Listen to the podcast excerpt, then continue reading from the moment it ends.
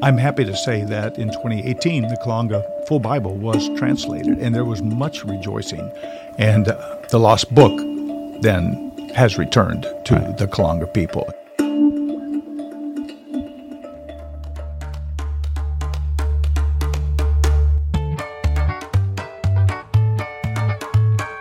Welcome to the Essentially Translatable podcast brought to you by Lutheran Bible Translators. I'm Rich Rudowske. And I'm Emily Wilson. And as we reach the end of October, we mark the celebration of the Reformation in the Lutheran Christian tradition and in a lot of other traditions too, marking that point now more than 500 years ago where the church began to reflect and say we want to return to God's word as the center of our life as the Christian church and understand our walk in faith with Christ uh, according to God's word. And as you listeners know, we've been celebrating all year long the 500th anniversary of Martin Luther translating the New Testament into the vernacular German. And this is just uh, so vital in, in our history yeah. to be able to see this focus on reaching out with God's word in a language that we understand best and how that's how our church was built was people accessing God's word and growing deeper in it. And that's actually what's the focus of this episode today with Dr. Mike Rodewald, current executive director for Lutheran Bible Translators. And he's sharing a little bit about the language community that we served alongside for many years, the Kalanga in Botswana. And they actually have a rich history of a lost book in their faith tradition background how they were able to communicate with God and there was a barrier, there was a gap, and how that all unfolded with the missionaries in that context. Yeah, so I had the chance to talk with Mike about some of the research he did, digging in further to some of the oral traditions about that lost book history with the Kalanga. And it's really beautiful that in 2018, when the full Bible was dedicated in the Kalanga language, part of the theme was the lost book has returned. So we're really looking forward to sharing with you some more about uh, this history and how God was at work among the Kalanga people many years ago. All right, we are here in the studio with Dr. Mike Rodewald, Executive Director of Lutheran Bible Translators. Welcome back to the podcast. Yeah, thanks, Rich. Nice to be here with you again. All right. Lutheran Bible Translators is releasing a great little video we made a few years back called The Lost Book. And we wanted to talk some today about and kind of go behind the scenes of uh, what eventually shows up in that only eight minute movie. The Lost Book, um, set from your time in Botswana and obviously well before that. So, uh, let's kind of go and deep dive. Talk to us about what people are going to see in the Lost Book, and then let's just kind of take a deep dive on how we got there. And yeah, thanks, yeah. Rich. I just want to acknowledge first Lutheran Bible translators. Uh, our purpose is to provide God's word to really remote people groups, people groups that are quite different than ourselves here in the United States. And the Kalanga people in Botswana, Zimbabwe, are one such people group.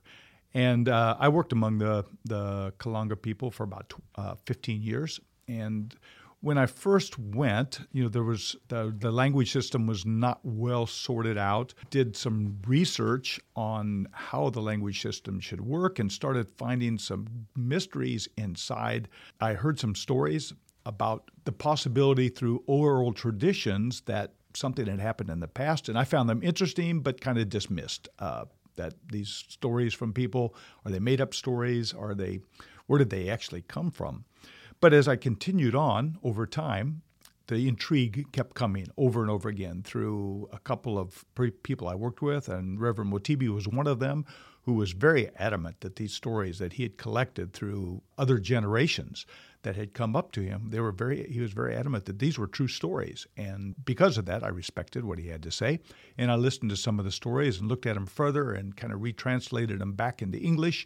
And all of a sudden started seeing a pattern there that, well, what if something here is more than just some stories that have been dismissed throughout the ages by especially missionaries that had come before us.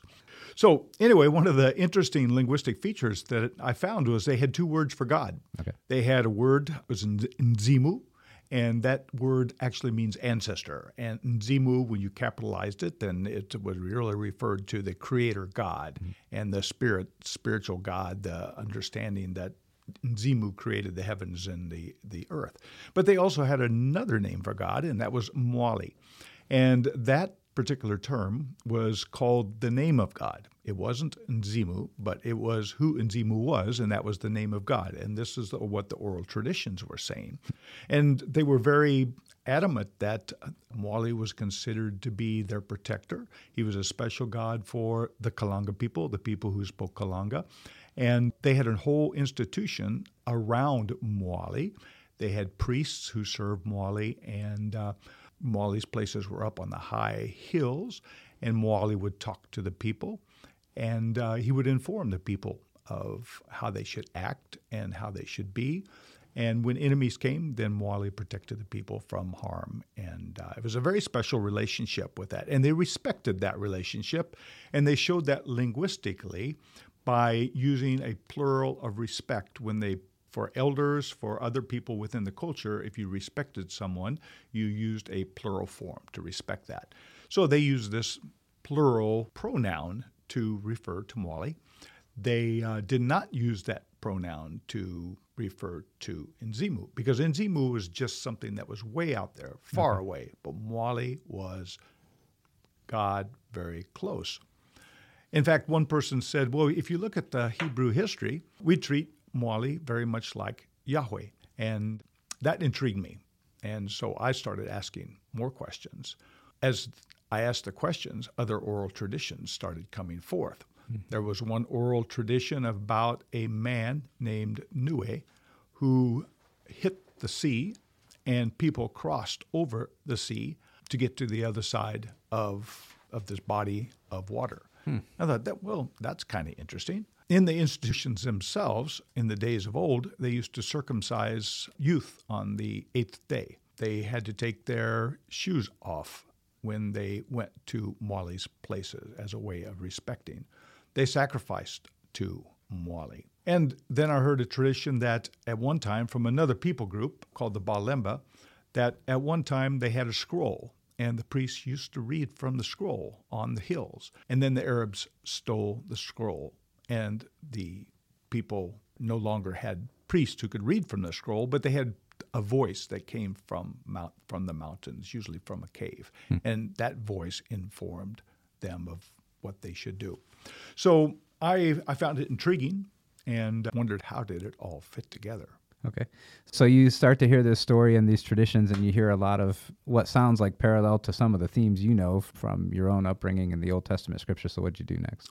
So I I started doing wider research, and I um, found the way the missionaries, the early missionaries, had approached this, and of course they had seen the voice from the hills as a threat to what they wanted to do, and so they dismissed a lot of what was coming out of the hills, what was coming from the institution of Mwali. I'm not saying that's wrong. I think that's the best the missionaries could do at that time. But it was interesting that there are oral traditions that said that the voice on the hills predicted that people with eyes like cats would come and they would have a book in one hand, they would have money in the other hand, though, though the original transcriptions say it would have buttons in the other hand, which would that stood for money. Sure. And these predictions were from preceded the missionaries coming in the 1800s.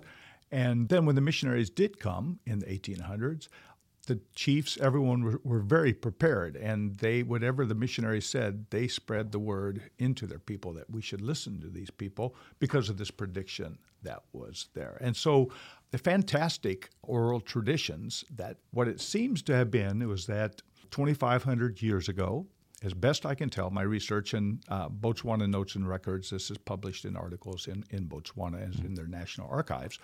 As best as we can tell from all the people groups that are around, the Kalanga speaking people groups, a group of Jewish traders 2,500 years ago came from Yemen and crossed over into Africa, came down the coast, went to Mozambique, went across into Zimbabwe, and there they established the great Zimbabwe complex that was there. And then something happened. Okay. Something happened there that caused people to disperse, and Great Zimbabwe was no more. Right, and that's yeah, that's historical record. That's all historical. All, you record. can see that from lots of different sources. Yeah. Yes, from different different different sources, yeah. and it seems like it is possible that the Kalanga people maintained the worship of Mwali okay. as Mwali was their special god, of course, it became diffuse because there's nothing written down. It's just all oral tradition. And some people said, well, Mwali was only a rain god or Mwali was a spirit, especially in the last hundred years. Hmm. But when you look at the oral traditions that came down, we see maybe, and I'm not saying it is, but it looks like it could possibly be that the Mwali or Yahweh, the worship of Yahweh, was initiated in Africa and maintained as best as possible through an institution. Yeah, it came. That's the yeah. way it, it really came to us. That's fascinating. So, in your research, did was there any research that indicated okay, the missionaries heard this voice, or they just knew of the story from the the people? Just out of curiosity, they, they heard the story. They heard yeah, the story, they, so the voice heard, had stopped because they had predicted.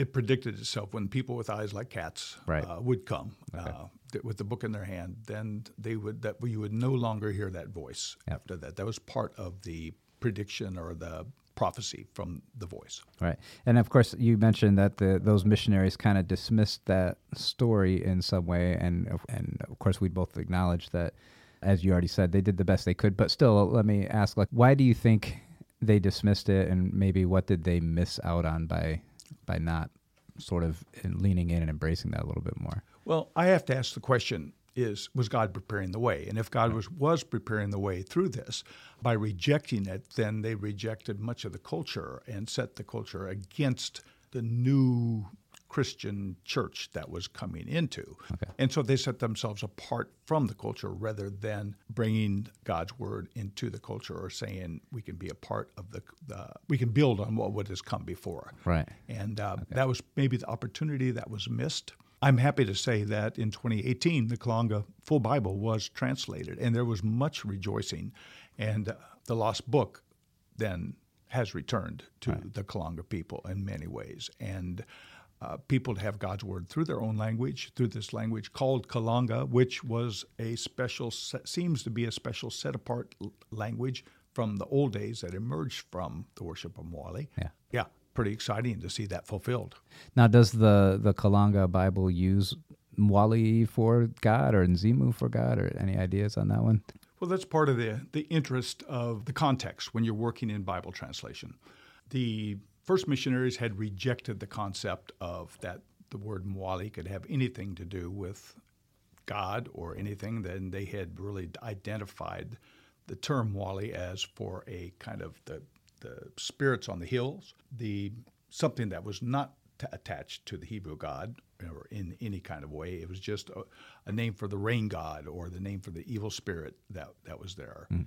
Uh, and so they did not use that in Christian circles. Right. And so once you set a tradition of what you can do and what you cannot do by rejecting the word mwali, then you have a controversy if you try to bring that back into the church because people that have accepted Christianity and are part of the Christianity have accepted the traditions brought by the missionaries. Mm. And so there was a conflict between whether to use Mwali as the old people had understood it or to use Mwali as the Christian traditions are in the church. We actually had the same interesting barrier mm-hmm. to using traditional songs uh, as ways of putting scripture forth. Okay. because the scripture the songs brought by the missionaries were hymns eh, from Germany and from Europe. And that had become the traditional ways to worship God in church. And by bringing any other forms in then it was breaking the tradition the Christian traditions and uh, trying to bring in cultural uh, traditions. And so as we went through it, we realized that not always is it possible to use the word mwali in the Bible translation, rather that the word nzimu should be used and often is used in the new translation of the New Testament. Sure, and that, of course, then brings to light an aspect of Bible translation that may not be apparent to, to all our listeners is that you're doing this work in consultation with the community. So you're not just kind of in a lab saying, you know, I've researched all this stuff, and obviously the correct answer is Mwali. There, there's still that dynamic of consultation with the community and the church and the expectations and the in the positive sense of the term the compromise the give and take. And and this is not unique to the kalanga project that you you have different options for what you might call god. And you have to work through those and each of them have possible benefits and and possible downsides. And and in consultation with the church you kind of make a choice and hopefully are united around it and go with it. But it's a fascinating story about all these parallels to the Hebrew scriptures and the practices and and the history. So so again, you mentioned you yourself at first dismissed this, but then what what kind of changed your mind and and made you think, well, maybe I should listen to this more and do all of this research that resulted in you know a couple of articles that you wrote. Yeah, and I do have to say that you have to realize that the research is going on as the Bible translation is Sure. going on, Right. and there may be a revision to the Bible translation someday that maybe takes some of this research and says, well, we should revise the uh, what we have Sure. uh, right now because the feelings will have changed, thoughts will have changed on it, but many of these conclusions have come out after the Bible translation is ninety nine percent Sure. completed, and the testing uh, is has pointed to this. This is the way the Christian Church wanted it at that particular time. Right. I, I found the intrigue, Yeah. uh, the questions, the unanswered questions. If if the pastor that I was talking to, Reverend uh, Motibi, was really believing these oral traditions, and he had all of these oral traditions, this data that was coming forth, the data of evidence became uh, just overwhelming of this institution that was there set up to worship Mwali and to keep the Kalanga people safe through the years. And I'm talking hundreds and hundreds of years that this seems to have emerged out. So the details are murky, and there was no nothing to go back to except these oral traditions that were being told. And so we wrote all those oral traditions down and uh, referred it to Botswana Notes and Records before additional research and to see maybe things will be connected even better into the future. So all we can do is we can only ask the questions: Is was Mwali the uh, Hebrew God, uh, Yahweh? That was maintained. The worship of Yahweh was maintained through these many years, uh, through all these travels, and uh, kept the people that spoke Kalanga and worship uh, Kalanga safe in that way. That was their belief, uh, as seen through the oral traditions. And I have to say, I don't know, but it sure is an intriguing story. It definitely is, and it sort of leads to a broader topic or question that that missionaries and missiologists have to deal with under a term of contextualization, if you will. So here you have on one hand, if we go back to those those missionaries that came in the 1800s, they have a certain idea of what their task is to do, and uh, what they are what they have with them and then you have the context that they were in and certain beliefs and things like that. And so then you can see sort of a, a scale. Like on one hand the the missionaries sort of approached it as we have a certain culture and terminology and what we bring replaces what's already there. But another approach could have been to say there's a lot that lines up here and maybe there's something redemptive in there and that kind of approaches mission then as the idea if i'm not bringing god with me that god's already there somehow and i'm i don't know i shouldn't say i he is redeeming the culture or bringing to light the truth and clarifying with the word of god. So but so in that whole idea of contextualization i mean how do you wrestle with that? Uh, just now speaking you know as a missiologist yourself uh, to other folks who are also wrestling in mission like how do you begin to try to wrestle through those issues Well, in Lutheran Bible translators, really, we have made the nucleus of mission is reducing the barriers to the gospel so that people can understand what God has to say to them. And I do have to say, those first missionaries, many years ago, they tried to do a Bible translation and they began their Bible translation. If you go back and look at it critically, it wasn't very good. Uh, they tried to bring their own thoughts and put that right into the Bible translation without really consulting with people in the culture, uh, finding out how the people think. Rather, it was more of we're going to tell you exactly what God's word has to say. Right. And that is one approach, and it was an early approach that we did in Bible translation, or I'm going to say the Bible translation movement did. Right. The approach now is so much more is that let's work with people in the community Right. so that God's word addresses what God has to say in ways that the community understands and uh, hits the felt needs of the community. That doesn't mean you change God's word, anything, Right. but you're reducing the barriers. The gospel is all it needs to be. But if we put up barriers by bad translation, if we put up barriers by bringing forms from outside that people do not understand, they do not see God in those forms, then we have raised barriers to what God is trying to do in that culture, which is to call people to Him, call people into His story of salvation through the gospel. And so that is our approach in Lutheran Bible translators. How do we reduce the barriers? Right. And there are barriers to the gospel in any case, right? Even if the missionaries, when they first came or at any point along the line, said, okay, we see this context and we see these beliefs, there's still barriers to the gospel because they are not driven from the gospel. Like at a certain point, it even says in scripture that it's apparent and evident by creation that there is a creator, but you can't know that there's a God who loves you or a Savior named Jesus who redeemed you unless somebody proclaims that to you. So there's still barriers, but I think that what you've really made clear is not only are you looking for ways to reduce barriers to the gospel, you're also looking to try to ensure that you don't create new ones. You want to comment on that? And generally, our human uh, uh, our human propensity is to erect barriers. We even when we do it unknowingly, even when we move forward with great intentions, sometimes we erect barriers and we only find those. It, it is a challenge to find the barriers that we have raised up and say it's not working. People are not perceiving the gospel through those particular forms. And I do have to say, of those first missionaries, that they did their best. Sure. But all they knew was their form of Christianity from Europe when they came in the 1800s. And so they reduplicated those particular forms of Christianity. Certain people were attracted to that, but the majority were not. It just set up a kind of a parallel understanding of what the gospel was. The people who practiced these forms uh, that they didn't really understand what was happening, but they were faithful in it, versus the people who said, We're not getting anything out of that, the gospel.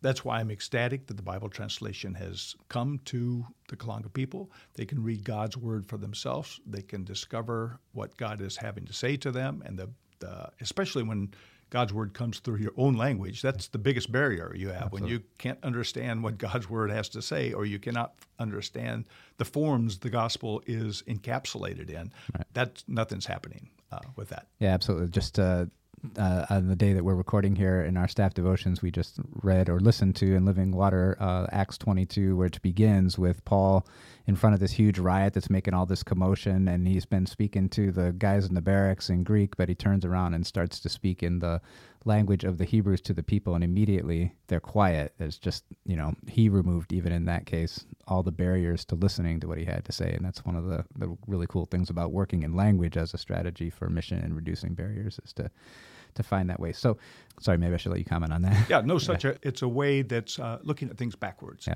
Is rather than saying what we're doing is how do we make the gospel more effective. Right. Uh, the gospel is all it needs to be. Rather, let's take the barriers down so that people can see Jesus Christ in what we're proclaiming. Yeah. So now let's say you know it's 2022 going into 2023. There's let's say that somewhere in the world there's a missionary going to a place a new place or you know, one of the many churches that we're partnered with that's moving out into the next language community next to them and they're starting to work on how to share the gospel with them and maybe they would encounter any kind of story similar to what you've mentioned here so it's all hypothetical right but like from your missiological background and perspective what could they learn from your research here and, and what was done in the Kalanga project? Well, that's in Lutheran Bible translators. One thing we are, we're learners first, hmm. and uh, we're missionaries second. Uh, we uh, we need to learn where the barriers are so that we can reduce those barriers. It, I just kind of shuddered some of the things I did early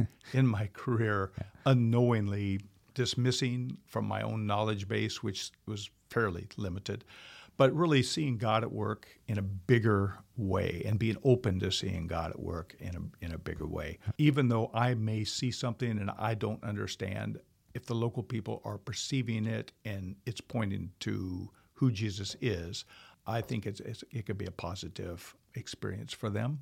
And uh, God is calling them through the gospel into the story of their salvation, and uh, they respond when they experience that. And so let me not get in the way. How can I work with them so that in through relationship we both grow in Christ together? Yeah. And so let's say there's a listener out there that's saying, okay, that sounds really good, but that also sounds dangerous. And how do we not slip into something that just becomes syncretism or something like that? Like, what would you, how that, would you respond to that? That is totally the danger. Yes. Yeah. I mean, how do you find that middle ground? Because it's so easy to be criticized if you jump on one side or the other side. Mm. On the other hand, I've seen syncretism where people, especially in Africa, think that if you go to church every Sunday, somehow you're pleasing God. Right. And that's a syncretistic act, thinking my act makes God to be happy. Right. Uh, so we have to be so careful that we don't jump off on either side of that. And Right. how do we learn and marvel at what God is doing in the world? That's yeah, that's true, and that's, I don't think that's only in Africa where people think that too. So that that's uh, sometimes if we really examine how we're approaching God, we could see we could probably find some syncretism in our own lives too. Yeah, there's a story from when I was in eighth grade, and uh, I had a pair of socks, Yep. and um, I called them my lucky socks. When I wore those socks, I played basketball better than when I did not wear those socks. Right. And that is a total syncretistic act in the sense that my action by putting on these socks made me play basketball better. I never cracked the first team, uh, so I wasn't too good. But my belief was that I could do something that made something called luck, some spiritual power, Right. uh, do something. And so our human nature is to look at what we do and somehow think we're gaining favor from from God. It's just the opposite of that. God is. Um, he has given us his son Jesus Christ. That's the first act. We respond to what he has done, and that is serving in God's mission. Yep, and so counter to I think our human nature, and it's just amazing how universally uh, the impulse within humanity, whether Christian or have never heard of Christ or other religions, there's still this idea that I need to do something so then I can be in the right space. And the just earth changing, the world changing message of Christianity is God has acted definitively in Jesus Christ, and you can respond to that. And, And that's the message of Scripture. I mean, this is the 500th anniversary of Luther's translation of the German New Testament into common German. Yep. That changed the world because people had access to the gospel. The barriers were removed. Now, that translation has been revised over and over as languages change, as people has changed, but the gospel is still the same. We continue to remove barriers wherever we find them, however we find them. But in the meantime, we're doing our best that the gospel goes forth into the whole world. Well, thank you very much for being with us today. It's fascinating research and just an amazing story of how God may have been at work in the world in ways that we don't often expect, but that's kind of who God is, right? He works in ways we don't expect and invites us to respond. So appreciate you being with us today and uh, Sharon, and we're looking forward to the Lost Book video. and you will enjoy the video. It brings some visual uh, to the story. It's not boring like me talking or anything else, but uh, uh, it does bring some visual to it and gives a picture of what this means to the Kalanga people and how God is faithful to us throughout the ages. Again, every time I watch the video that we're going to share with the listeners and then have that conversation with Mike and dig into this, I'm always impressed at just and wondering about, you know, how God is at work and, and things that we don't expect in ways we don't expect. And that's in my experience, it's just part of who God is, is that he's going to act in ways that you don't expect. And so you should be ready for that. Right, right. Not placing God in that box and how He's building bridges and um, preparing people's hearts to receive His word is just incredible. One of my pastors growing up, he talked about, you know, very much what we very often call within our church background of like common grace, like mm-hmm. things in creation Yeah. that point to Him as our creator. And then as we grow in our faith, seeing Him as our Redeemer, our sustainer. But he said, this pastor said, every leaf on every tree is a post it note from God saying, I am here Right. and just how he was working in and through Kalanga people and their oral tradition and being able to build those bridges and how God's word ultimately uh, in their own language brings hope and, and light. And it does ultimately illustrate that at a certain point, all of that points to God, but still somebody has to come along and say, there's Jesus. Yes. And God loves you, and here's the evidence Yeah. with Jesus. And then let's point back to all that other stuff and now reframe it in who we know we are in our identity in Christ. And here's how God's been telling you all along. Yeah, absolutely. So we hope that you were enriched by this episode. We want to encourage you. You'll see in the show notes the video of the Lost Book at the dedication of the Kalanga Full Bible in 2018. So you'll want to check that video out in the show notes. And we want to encourage you as well. We want this Bible translation movement that we get to be a part of to be a household name, if you will, for people around the world to celebrate Bible translation ministry. So we want to encourage you. If you have been encouraged by this podcast, if you have been enlightened, if there's been a tidbit that you are just really wanting to share with your friends, family, neighbors, uh, to to share this podcast out with the world. Absolutely. And if if you're listening on whatever podcast platform you use, there's almost inevitably going to be some kind of button to share. You push that and it'll like give you a social media option. So if you use Facebook or Instagram, you know, push that and it'll share it out there. You have a chance to put a little note there. If you listened by uh, clicking on an email, just forward that email to some folks and, and uh, share this content. We'd really love to have more people really digging in and, and being encouraged by how God's at work around the world. Thank you for listening to the Essentially Translatable podcast brought to you by Lutheran Bible Translators. You can find past episodes of the podcast at lbt.org slash podcast or subscribe on Audible, Apple Podcasts, Spotify, or wherever you listen to podcasts. Follow Lutheran Bible Translators' social media channels on Facebook, Instagram, or Twitter, or go to lbt.org to find out how you can get involved in the Bible translation movement and put God's Word in their hands. The Essentially Translatable podcast is produced and edited by Andrew Olson. Our executive producer is Emily Wilson. Podcast artwork was designed by Caleb Rodewald and Sarah Rudowske. Music written and performed by Rob Veit. I'm Rich Rudowske. So long for now.